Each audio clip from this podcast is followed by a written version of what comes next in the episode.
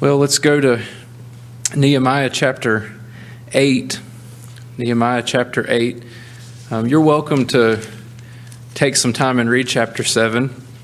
Uh, one, one pastor did preach a, a, sermon from chapter 7. It was a good sermon. I listened to it. Uh, he, he called it Roll the Credits because um, that's basically what's happening here in, in, chapter 7. The wall has been built. Um, they did it in 52 days by the, by the hand of God, the power of God that was at work in them. And now uh, we get to see a list of the names of the people who uh, had built and who were gathering into the city.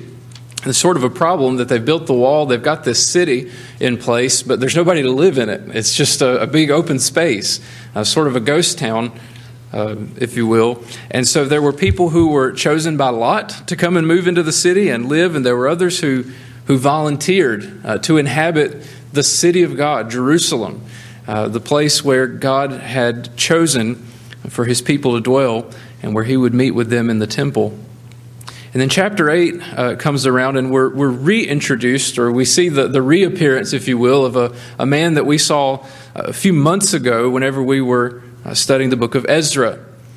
And we see him bringing the book of the law of Moses. He brings the word of God. And I want to talk a little bit about the Word of God as we work our way through this chapter and through the next. Um, the typical Baptist sermon has how many points?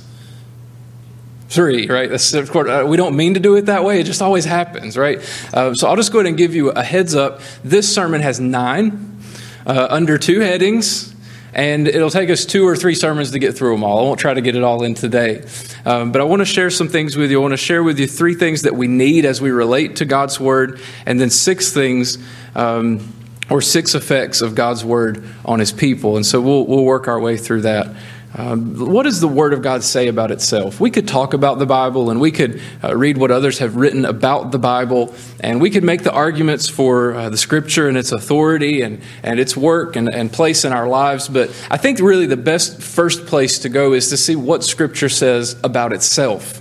What, is, what does Scripture say about itself? Well, Hebrews 4.12, you know this, says that the Word of God is living and powerful and sharper than any two-edged sword piercing even to the division of soul and spirit and of joints and marrow, and is a discerner of the thoughts and intents of the heart. And some of you, many of you I know, have had an experience of the Word of God in this way. Where you've come to read the Bible, maybe even in just a habitual way and in sort of a, an unusual manner, the Lord uh, let something leap off the page to you as you read it, and it was like a sword just pierced into your heart. The Word of God doesn't just uh, tell you about God, but the Word of God tells you about you. It lets you see you for who you are. It knows not just what you say and what you do on the outside, but it's a discerner of the thoughts and the intents of the heart. God sees right through you, and He shows it to you in His Word. Isaiah 40, verse 8 says, The grass withers, the flower fades, but the Word of our God stands forever. And even so far in just what we know of human history, it's stood a long time. The, our, this book, the Bible, has been around for thousands of years, and it will stand for all of eternity. No word shall ever fail. Heaven and earth shall pass away, but the Word of God will never pass away. Isaiah 55, verse 10 and 11 says, For as the rain comes down and the snow from heaven, and do not return there, but water the earth and make it bring forth and bud, that it may give seed to the sower and bread to the eater, so shall my word be that goes forth from my mouth. It shall not return to me void, but it shall accomplish what I please, and it shall prosper in the thing for which I sent it. The word of God goes out. None of you have ever seen the rain begin to fall from heaven or the snow begin to fall from heaven and it stop partway down and say, nope, never mind. Right back up into the clouds. That's never once happened and it never will. Once it comes down, it comes down. It waters the earth. It does its job. And God says, So it is with my word. Once it goes out, it cannot be taken back. It will accomplish the purpose that was sent out to do. It will bring glory to God. So, when it comes to Christian ministry, just basic application here, everything we do has to be centered around, has to be based upon the Word of God. Because it's sharp, it's powerful, it's living. Because it will last forever, because it will accomplish its purposes. If we're going to be effective as a church, everything we do has to be based upon this book.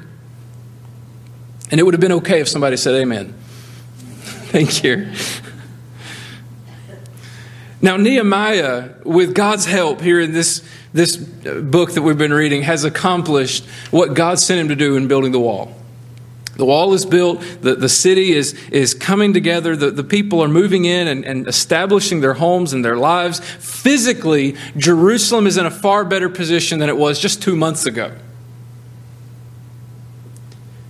But just like we saw in the book of Ezra, we see it now again in Nehemiah that every generation must make its own choice about its relationship to God. You might have had godly parents or godly grandparents or godly great grandparents who loved the Lord and were faithful and who, who served Him and loved the church and, and, and did everything God wanted them to do. And they had a vibrant prayer life and they knew the Word of God. And, and man, they were people to be look up, looked up to. That's great. I hope you do. That's a wonderful heritage. But the faith of your great grandparents or your grandparents or even your parents does not guarantee at all that you'll have a vibrant and living faith, that you'll have a relationship with the Lord as you ought. Why? Because it's on a personal level. God doesn't just save families, He saves individuals. And we pray that every individual in a family comes to know the Lord. But you have to search your own heart. Where do I stand in my relationship with God? And so here we are, Nehemiah's day. Physically, physical needs are being met. Everything looks good on the outside. God is showing himself faithful to his people again and again by keeping his promises and meeting their needs. But there are more important matters that need to be addressed, and it's not matters of walls and cities, but it's the matters of the heart. The heart of the individual.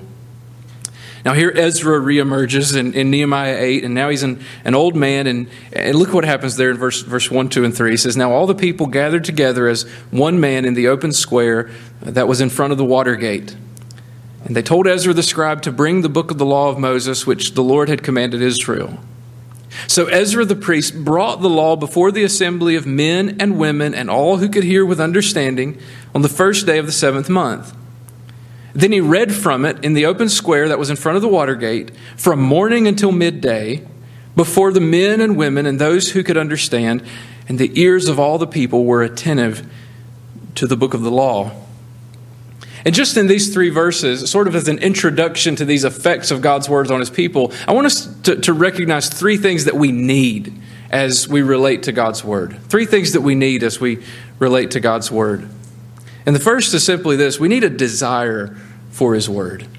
We need a desire for His Word. You, see there in verse 1 that all the people gathered together as one man in the open square that was in front of the water gate, and they told Ezra the scribe to bring the book of the law of Moses, which the Lord God had commanded Israel. Now, I don't know what brought this about. But let's just be honest. Nobody really desires the Word of God without a work of the Spirit of God in their hearts. So God has done some kind of work in some kind of way in people's hearts that they're all gathering in the city square. They know Ezra's there. They know he's the expert in the law. He's the one who can, who can study it and obey it and teach it. And they say, Bring the book of the law of Moses. Bring us the word of God. It's a desire that they have. It's a hunger that they, they need to be satisfied. May God give us a desire and a hunger for his word. Now, I hope you read your Bibles every day.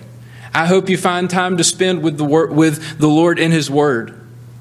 But it is so much better when it's not just a habit, when it's not just a spiritual discipline, but you come and you love it and you crave it and you want it.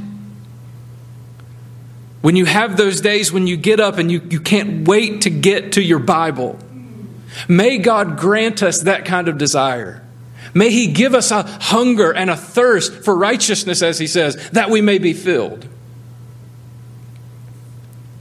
May we desire to be sanctified and cleansed with the washing of the water by the word, as Paul told the Ephesians. This is sort of as a, an aside here. They, they gathered where? In front of the water gate. It's the same uh, comparison that's given to us in the New Testament. The Word of God washes us, it cleanses us like with water. And I pray that our desire for God's Word would be a unifying force in our church. Did you notice how it described the people who came to hear the Word of God? It said that all the people of Israel gathered together as one man. They were unified. They were of one mind. Their desire was all for the same thing. And they came, they gathered in unity as one man to hear the Word of God. The Word of God must be the thing that is the center of our unity in the church. Do you pray for the church's unity? If you don't, I, I, just recommend and ask you to put that on your prayer list. I think we're in a pretty good place. I don't know of any fights that are going on, no family squabbles or anything like that in the congregation. It seems to be doing okay. But you know who doesn't like that? Our enemy, the devil. You know what he's going to come after? Our unity. And our unity has to have a foundation. It can't just be, well, you know, we haven't had a fight in a long time and we don't want to fight again. That can't be the foundation of our unity. I mean, that's fine. I don't want you to want to fight either. But you know what the foundation of your unity has to be? What has God said in His Word? We're going to agree that this book is the final say. We might not agree on everything and how we interpret it and, and, every application to how we carry things out in our church, but we're going to be unified in this. God has spoken to us through His Word, and we're going to stand on it together. We come here to be fed. We come and we sit on this pew because we don't want to hear the preacher's opinion. We don't want to hear about what's going on in the news. We want to hear from God. We want to hear His word. I heard a, someone quote Henry Blackaby. I couldn't find the actual quote, but I liked it, so I wrote it down anyway. And it was simply this The last thing this church needs is your unprayed over opinion. The last thing this church needs is your unprayed over opinion. What we need is not opinions, not preferences. What we need is the Word of God. What has God said in His Word? The second thing we need as we relate to God's Word is, is that we need all to hear God's Word. I want to emphasize all there. We need all to hear God's Word. Verse 2 says So Ezra the priest brought the law before the assembly of, the, of men and women and all who could hear with understanding on the first day of the seventh month. There was no discrimination here. There was no separation, or, you know what, men need to be taught, but the women need to stay at home, as often happened. They all came to hear the word, and it wasn't just men and women, but it says all who had understanding. There were teenagers there, there were kids there. Anybody who was old enough to comprehend the words coming out of the mouth was there to hear the word of God.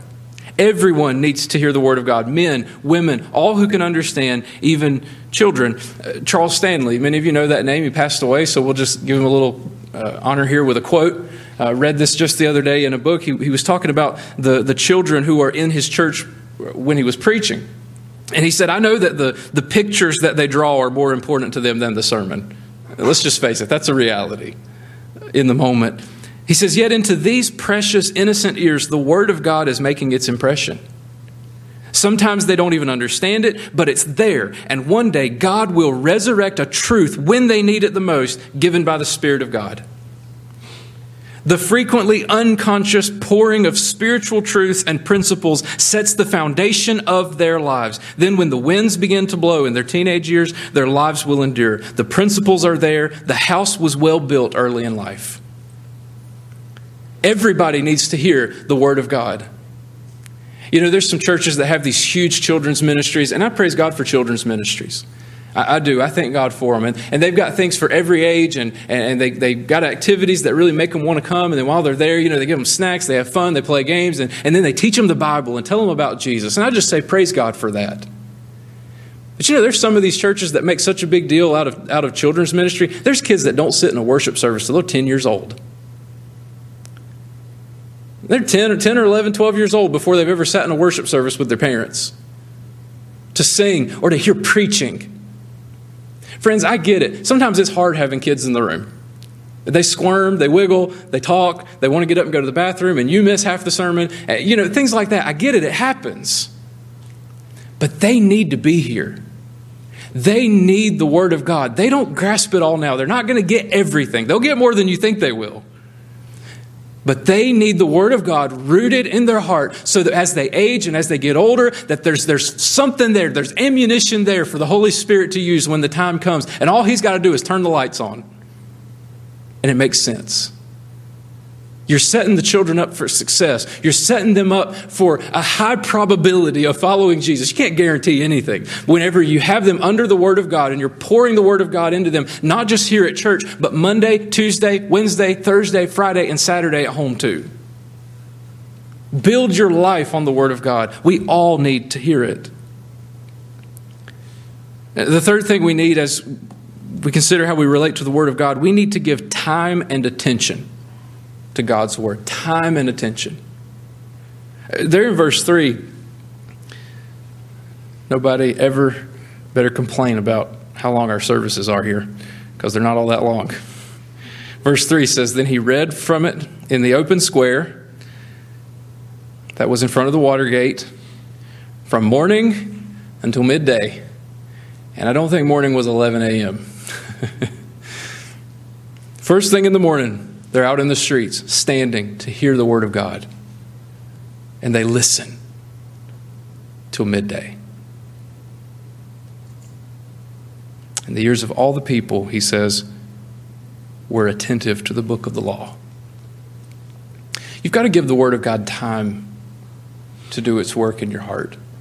And I'll just be honest with you, this is a, this is a part that I struggle with sometimes because I, I, don't I don't do well sitting in one place for a long time. I can I can work on one thing in one place for a little bit, and then I kind of got to get up and move around and go do something else and come back to it. And I'm, I'm back and forth.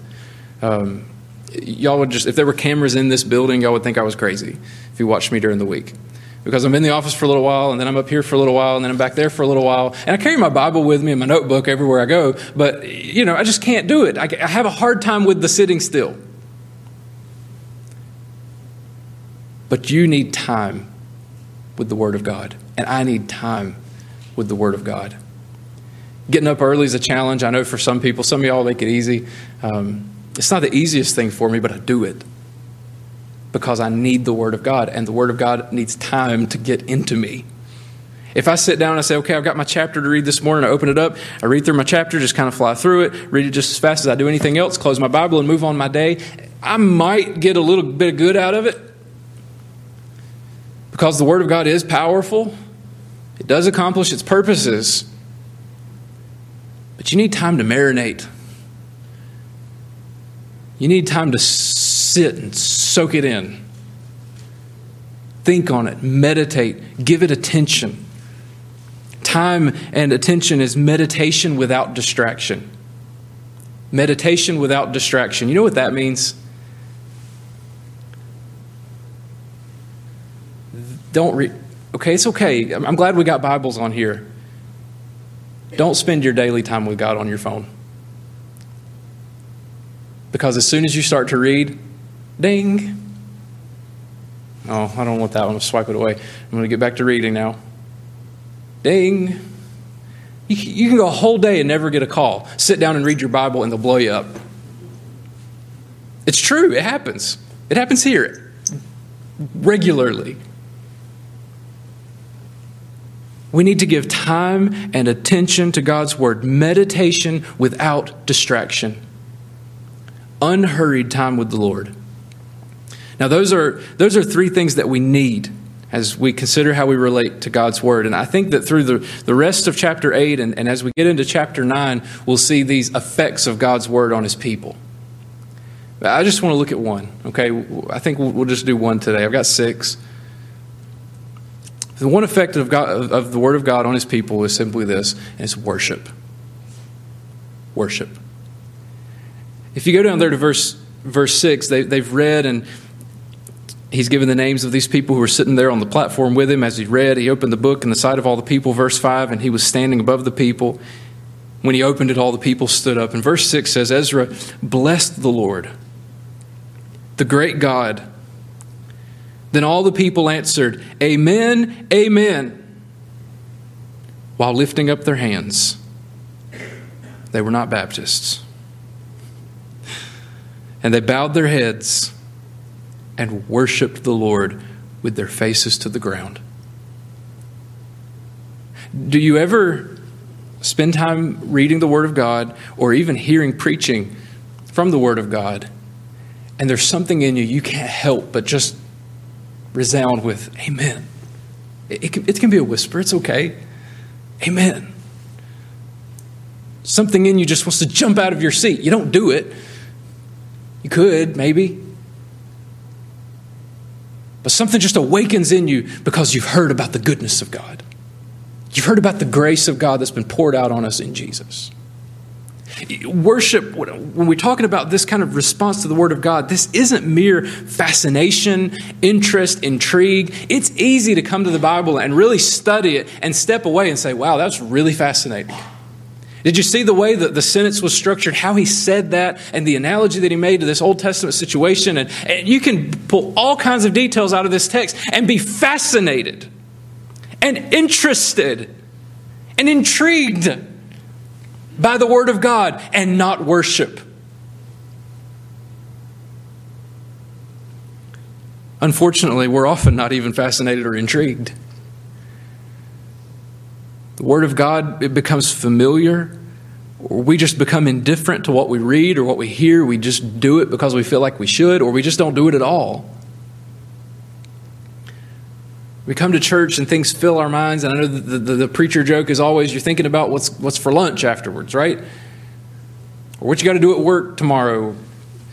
There's always something that's coming into your mind. That's spiritual warfare.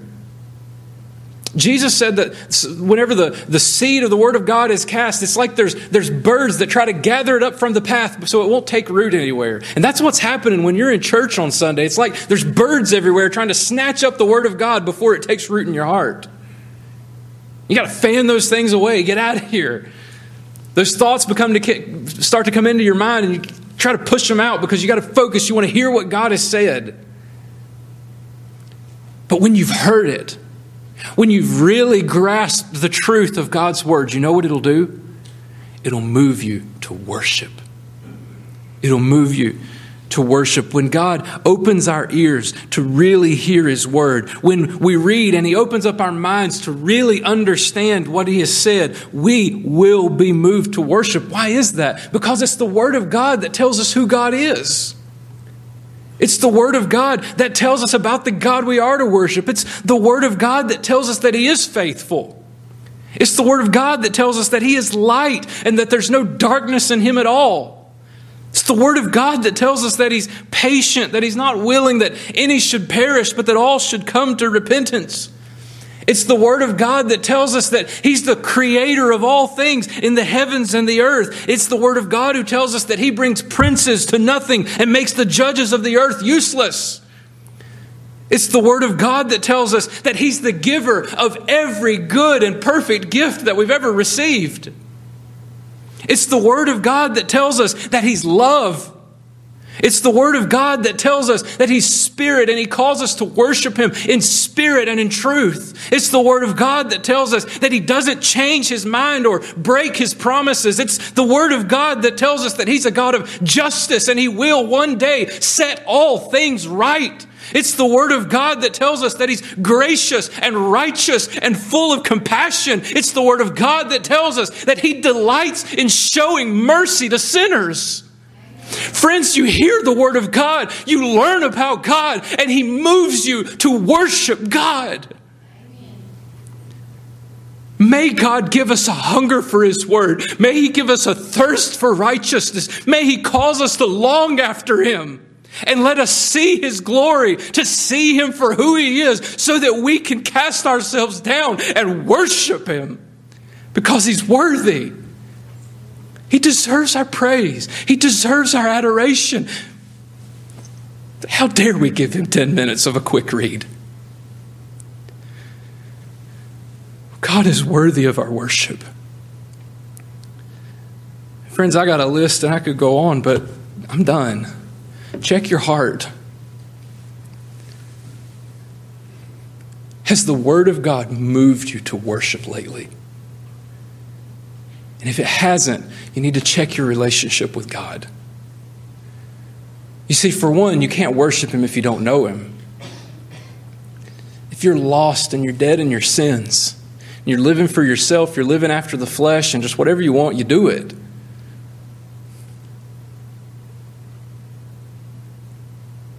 That God of justice is the one you're going to stand before one day, and He will punish sin.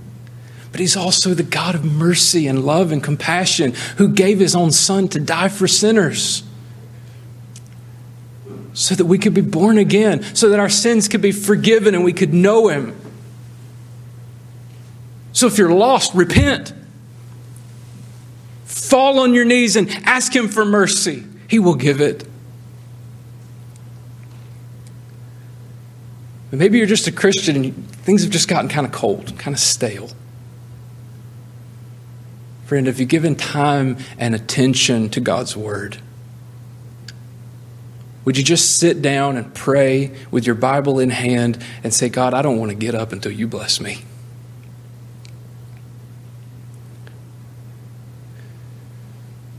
I don't know what's in your heart. I don't know where you stand with the Lord, but you do. And I hope that He'll draw you to Himself. Father,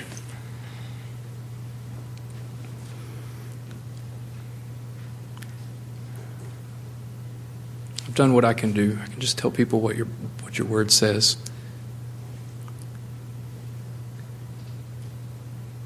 Lord, I pray that you would work in our hearts. Move us to worship. In Jesus' name, amen.